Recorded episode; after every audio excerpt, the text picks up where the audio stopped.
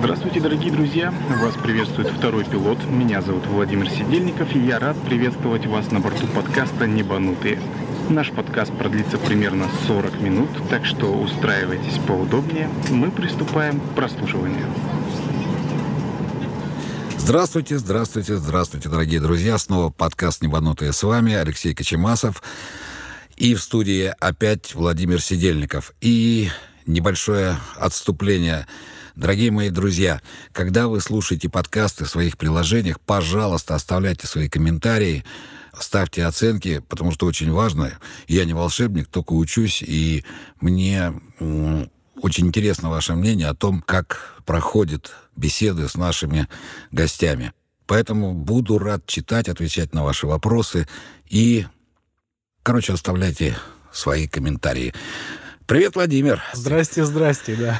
Сегодня мы продолжаем тему полеты на севере. Напомню, что Володя бывший капитан самолета Ан-24, Ан-26 полярных авиалиний, очень долгое время летал на севере, по северу российскому, Якутия, Чукотка. Да, точно так. Да, вот. И поэтому такая тема для меня, как родившуюся за полярным кругом, очень радостная и интересная. Мы в прошлый раз а, закончили с тобой, а, остановились, точнее не закончили, а остановились по вопросу навигации. Как же все-таки выполняются полеты на крайнем севере? Сложная и серьезная тема, как для летчиков, потому что самолеты Ан-26 не оборудованы да, теми функциями, на каких самолетах ты сейчас летаешь. О, это точно. И это, можно сказать, большая радость для меня сейчас, летая на новых современных самолетах, иметь всякие штуки по типу Autoland и так далее. Это просто замечательно. Но что касается Ан-24, Ан-26, конечно, самолеты советские, старые, и были предназначены немножечко для других целей, точнее, для других полетов, нежели в наше современное время наблюдать. Чем мы пользуемся да. сейчас. Вот. А, собственно, Полеты у нас, получается, по приводам. А в более ранние года как это выглядело? То есть по всей республике, как и по всей стране, как и по всему миру, стояли приводные радиостанции. И полет по маршруту, собственно, по ним как бы и строился. То есть есть определенные курсы, которые э, куры, так скажем. Курсовой угол радиостанции. Так точно, да. Было. Которые откладываются на карте, по которым мы смотрим свой курс, сверяемся своим мест, со своим местоположением и так далее. А дело в том, что полеты на Ан-24 и Ан-26, понятное дело, происходят по ППП, то есть правилам полетов по приборам. И сличать карту с подстилающей поверхностью не всегда получается из-за облачности. Никогда не получается. ну да, скажем так. С особенностями климата а, севера. Все белое.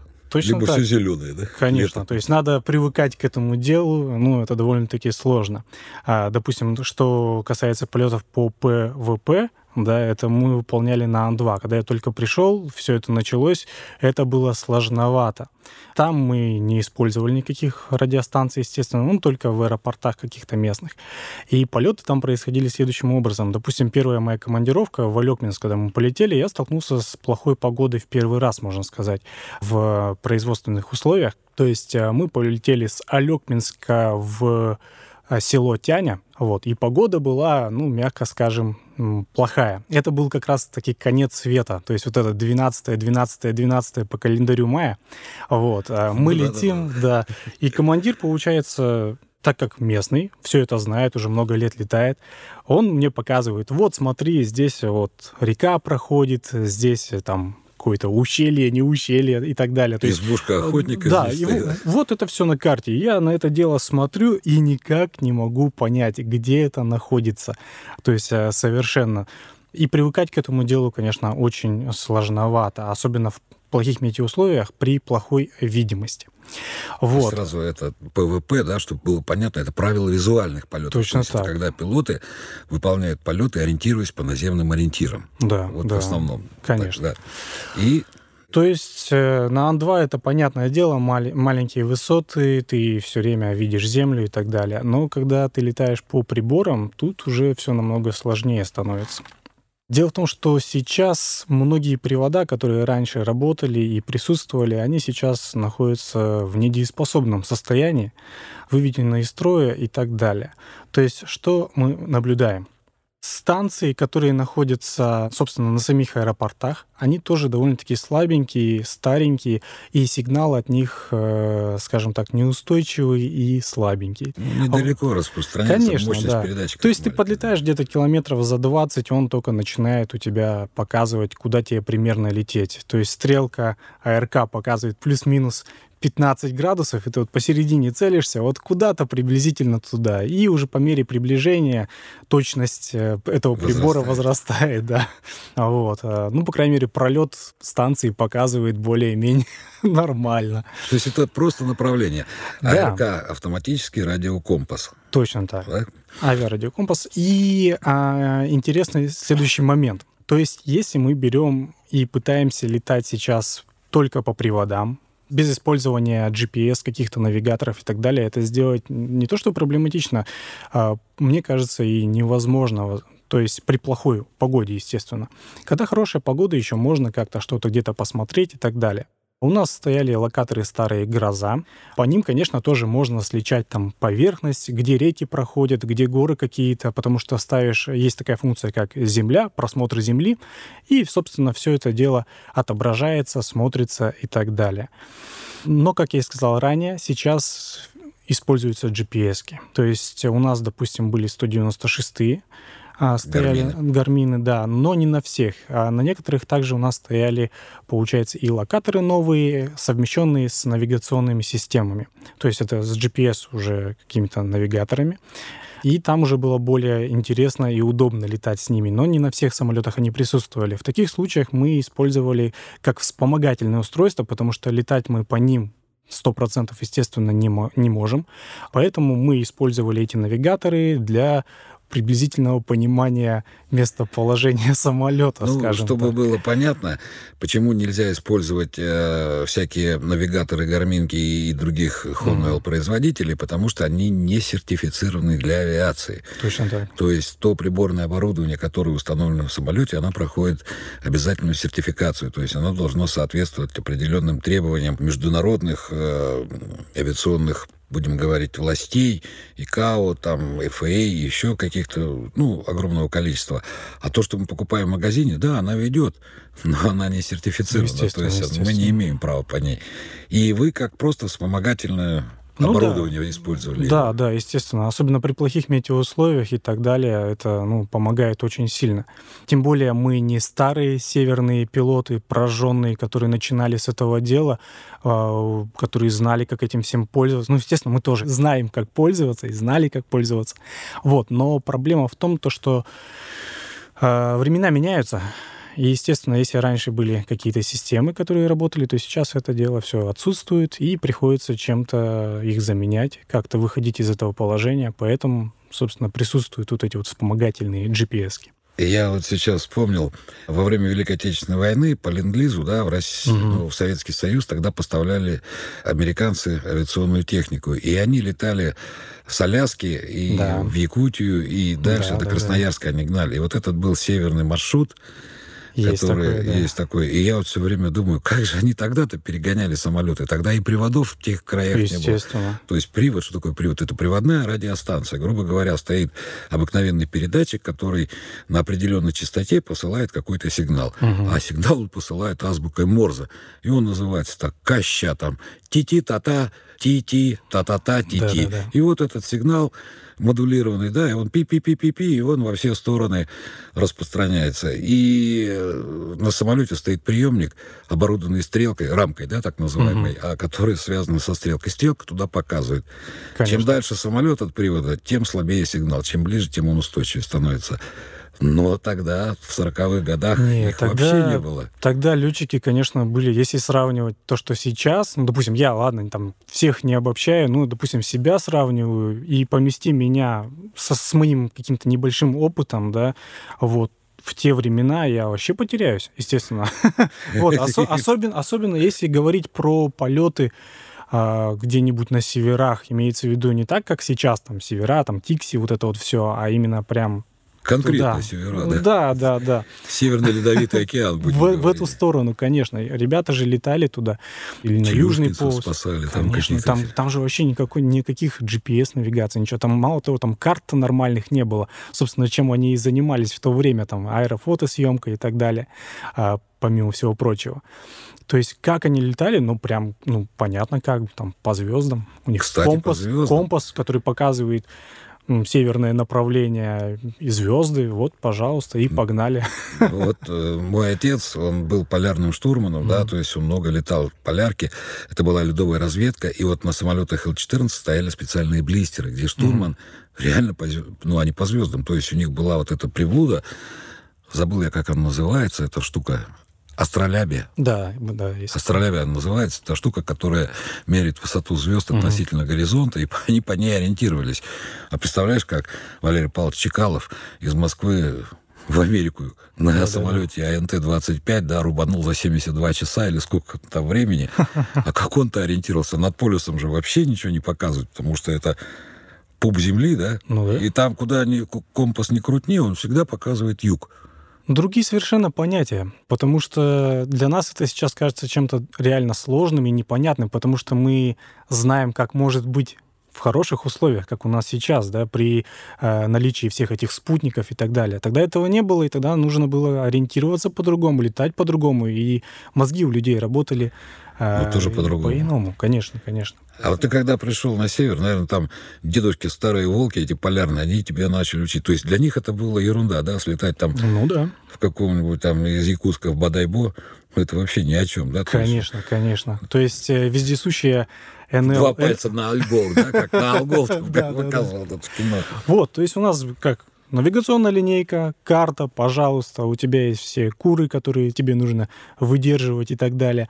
Ты все это дело сидишь и считаешь, а ты, ну, как бы умеешь после училища что-то, какие-то знания у тебя есть, но все равно это же совершенно маленькая крупица, скажем так, нежели то, что происходит в настоящих, в реальных полетах. И тут начинают штурманы, собственно, тебя учить уму-разуму вместе с инструкторским составом, нравоучать, и ты такой, а, да-да. И через какое-то время, да, приходит понимание того, что, ё-моё, можно же в белой пустыне, да, ориентироваться совершенно... А, да, кстати, момент этот происходит вот так.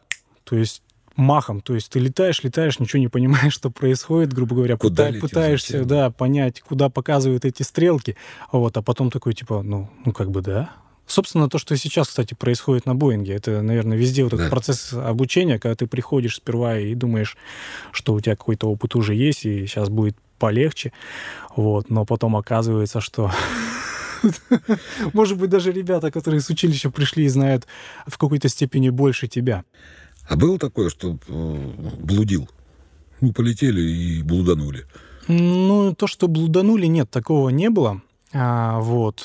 То есть даже, ну, когда командиром я летал, я уже по всем этим маршрутам летал, и я приблизительно мало того, что знал, куда лететь, как лететь, так еще и понимаешь, что происходит у тебя под крылом самолета, скажем так. То есть все реки и так далее, все это было знакомо. А прям чтобы блудить, то есть где я, кто я и так далее, такого не было. Был интересный момент, когда у меня выбило автопилот. То есть у меня второй пилот, получается, выходит... Его убило. А, Второй пилот, получается, выходит э, в этот, э, в... Ну, в кале. Каждой, туалет. шут, в в каждой шутке есть доля шутки, да. да. Всяко бывает. Ну, в туалет, получается, он выходит, остаемся я, бортмеханик. Бортмеханик заполняет э, что-то, свой бортжурнал. И я не имел такой, ну, точнее, я имел такую неосторожность э, что-то отвлечься. То ли куда-то в РЛЭ, наверное, полез читать, там что-то интересное да, изучать, да, или да, что-то да, да. от приборов. Ну, реально, времени прошло буквально секунд 15-20, наверное. Я поднимаю голову. Там как раз, кстати, у нас новые навигационные системы стояли. И там вот этот э, цветом маджента э, ЛЗП наша пишется. То есть, ну, вот розового Линия цвета. Да, пути. да, да. ЛЗП, линия заданного пути. Вот, она, получается, рисуется у меня на этом навигаторе, все нормально, я посмотрел на приборы, все ништяк, что-то опустил голову там в книжку или куда, я не помню. И тут бац, поднимаю голову и смотрю, у меня маджента пропала. Я такой, так, а там маршрут рисуется как? То есть до определенной точки. Потом следующая точка, она обновляется, и следующая линия появляется. То есть далее линия не- прорисовывается. За этим надо следить. Я смотрю, линии нету. Я думаю, блин, пролетел точку, не доложился, что ли, или что. Потом смотрю на АРК, у меня на компасе просто самолет под 90 градусов летит от того курса, который Должен нужен был. Да. И я такой не понял, смотрю, и он просто уходит, уходит, уходит. То есть э, автопилот, не то, что он, он работал, все нормально, но просто прибор решил, а дай-ка я погуляю. Рассогласование небольшое сделаю, посмотрим, как ребята с этим делом справятся. Переводя на современный язык, глюк. Да, ну и тогда автопилот отключаешь, естественно, возвращаешься на трассу. Я что-то, ну, километра полтора, наверное, я отлетел от, э, ну, от центра, Центра трассы, трассы. да. Вот, то есть ничего страшного. Но сам факт, то, что неприятный. Хотя отвлекся, говорю, буквально. Ладно, если бы я там отвлекся на 5 минут, на 10, это понятное дело, да. Но тут секунд 15. Поэтому глаз да глаз, конечно, нужно... Что Куда штурман смотрел в это время? а штурмана нету. Это А, у вас Ан-24. Да, то есть э, тут такое дело. А, так как мы летали на Ан-24 и на Ан-26, сейчас на Ан-24 штурман — это такая опциональная штука. Конечно, штурман может присутствовать, на некоторых самолетах специальное даже оборудование на их месте находится, но в большинстве случаев э, они отсутствуют, по крайней мере, у нас в авиакомпании. Я, вот, допустим, с друзьями разговаривал, которые летают в других авиакомпаниях, и у них, э, у многих штурман постоянно присутствовал. У нас нет. То есть э, изредка когда-то, там, когда по необходимости, проверка какая-то, либо еще что, он, да, действительно присутствовал у нас на самолете Ан-24. Но в остальное время, то есть 98% времени на Ан-24 мы летали без штурмана.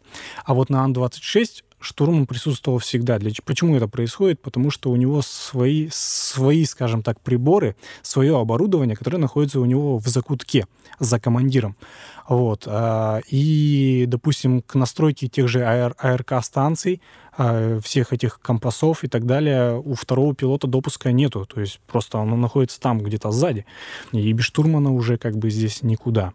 Володь, а вот э, самолеты Ан-24 и Ан-26 между собой как отличаются? Ну, Ан-26 — это грузовая версия самолета Ну да. Ан-24, он с рампой, да, то есть это в попе открываются у него большие двери, да, Да, куда да, можно да. загонять машины, десант, там, грузы, э, там Конечно, рыбу грузить, конечно. я не знаю, арбузы и всем, чем там Да, и людей, сбрасывать. И людей сбрасывать. ну, действительно, то есть десантирование А, производить. да. Оборудование самолета Ан-26 от Ан-24 отличается здорово? А, нет, не особо. Двигателя помощнее стоят. а, То же самое, наличие той же самой рампы. А, Кресла, они съемные. Ну, как бы на Ан-24 они тоже съемные, понятное дело, но там это происходит, я так понимаю, более легким способом.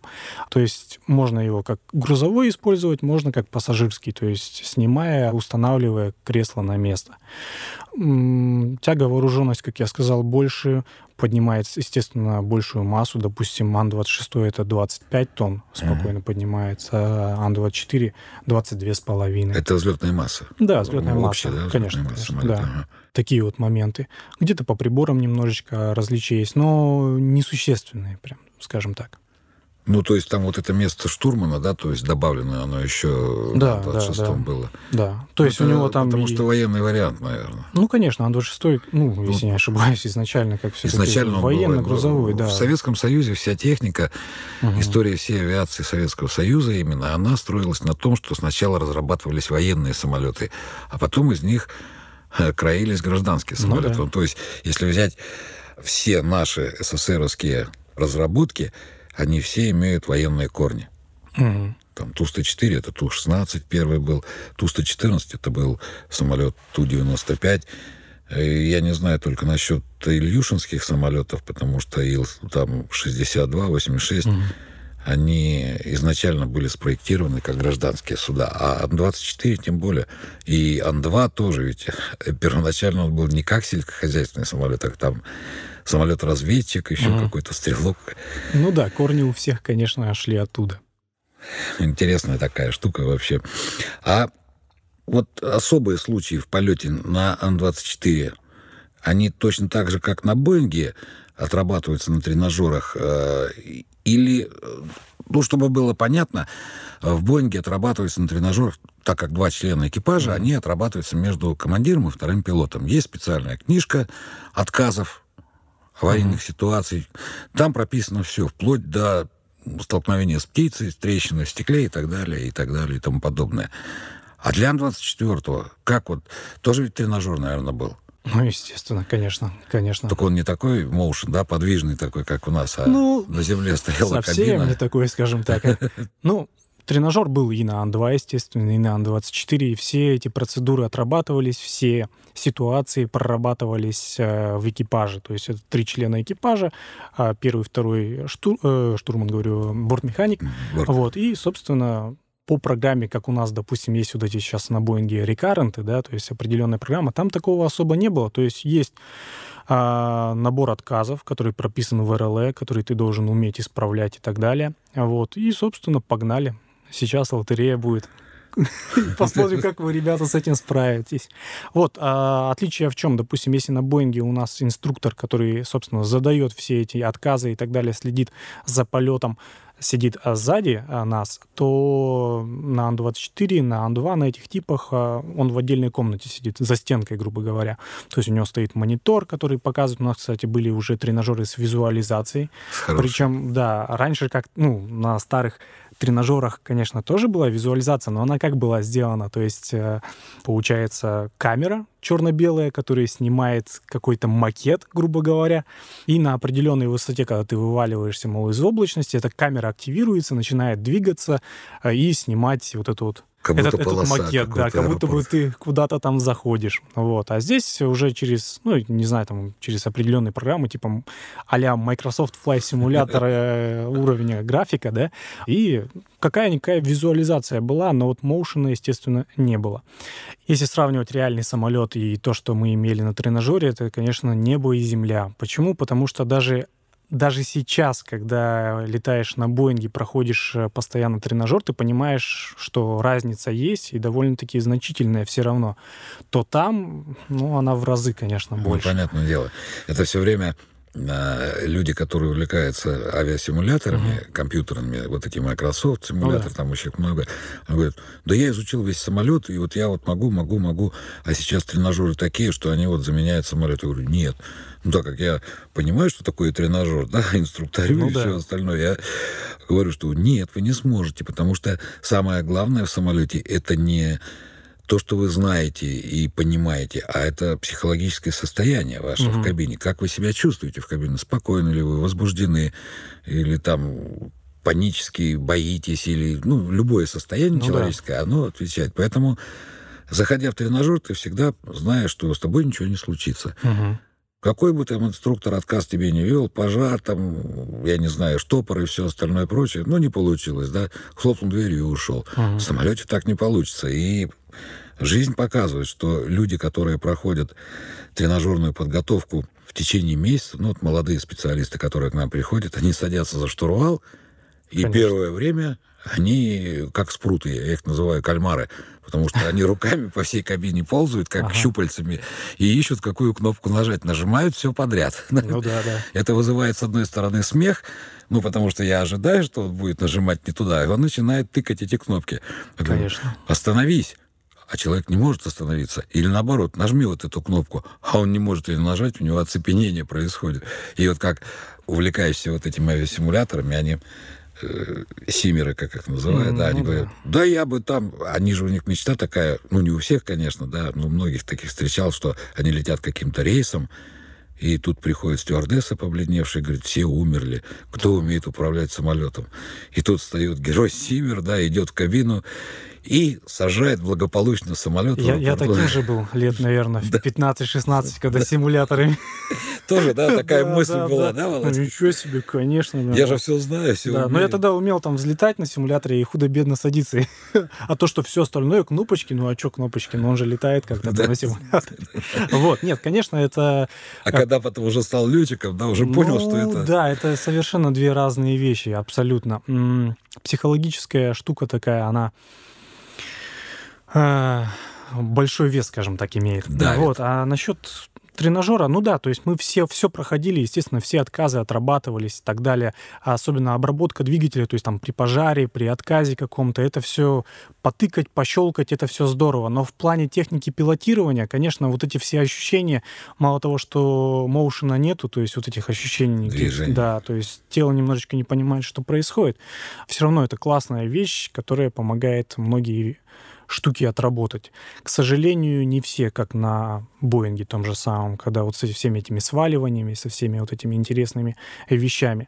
Вот. Насчет психологической части, конечно, это тоже очень э, Насчет психологической части, а у меня, ну, самого, когда я переучивался, были с этим проблемы. Ну, как проблемы? То, что вот как спрут говорите, да, да вот да, это да. вот все.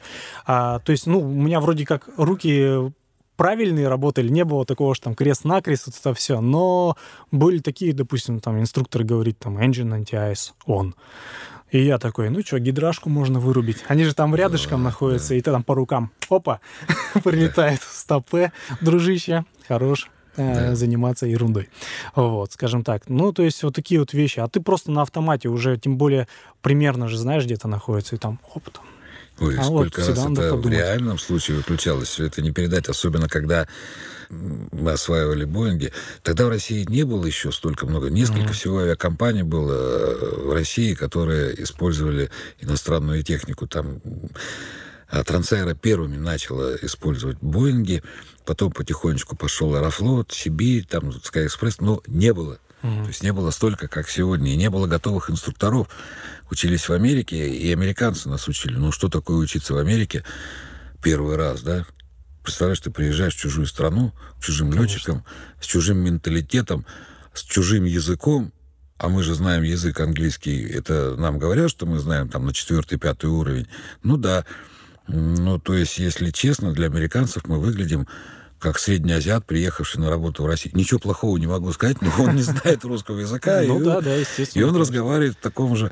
И когда американец начинает разговаривать, он говорит, ребят, вы поймите, я по-русски знаю только три слова, да, и все они матерные. Но вы-то хоть английский учили, а мы русский вообще никогда не учили. И вот при освоении иностранной техники вот то же самое, вот эти антиайсов, и гидросистему хлоп-хлоп, раз, и лампочки, ой. Что угу. такое? То есть выключали эти гидросистемы на раз. Тут уже другой отказ пошел. Да, там уже все как снежный ком купится. Да. У тебя были серьезные отказы на севере?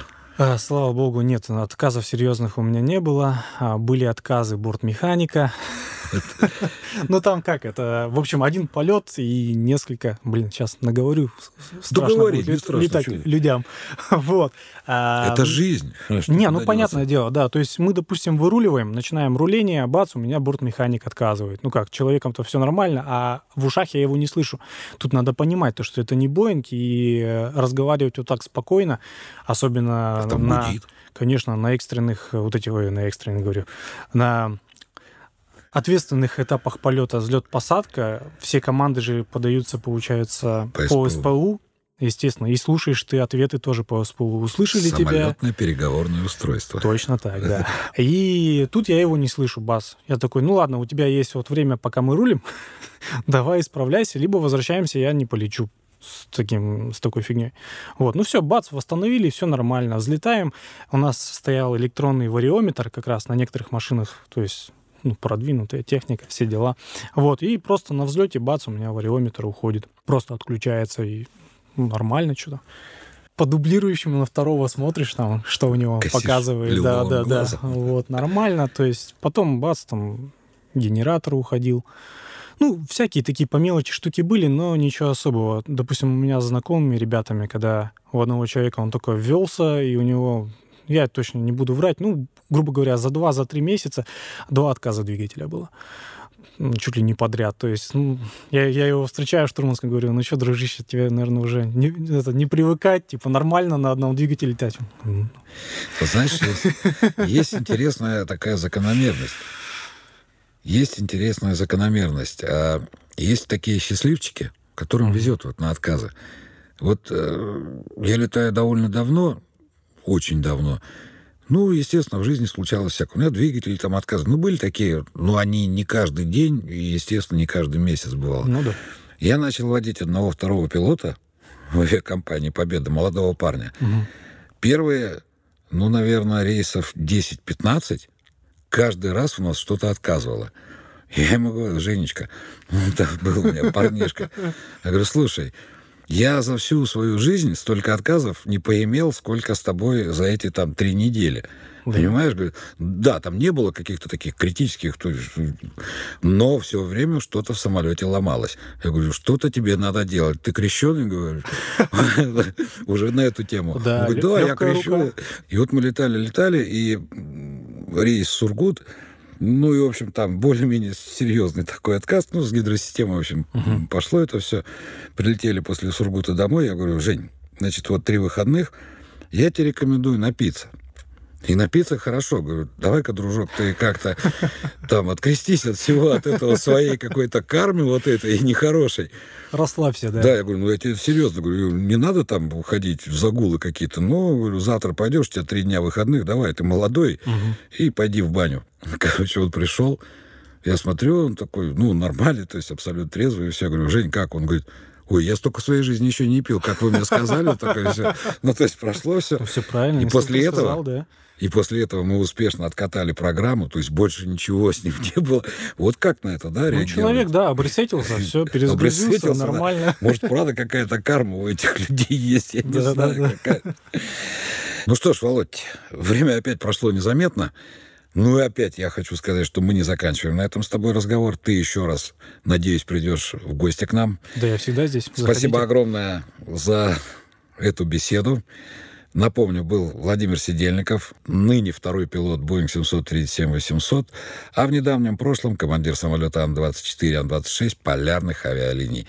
С вами был Алексей Кочемасов, Владимир Сидельников и подкаст «Небанутые». Подписывайтесь. До скорых встреч. До свидания.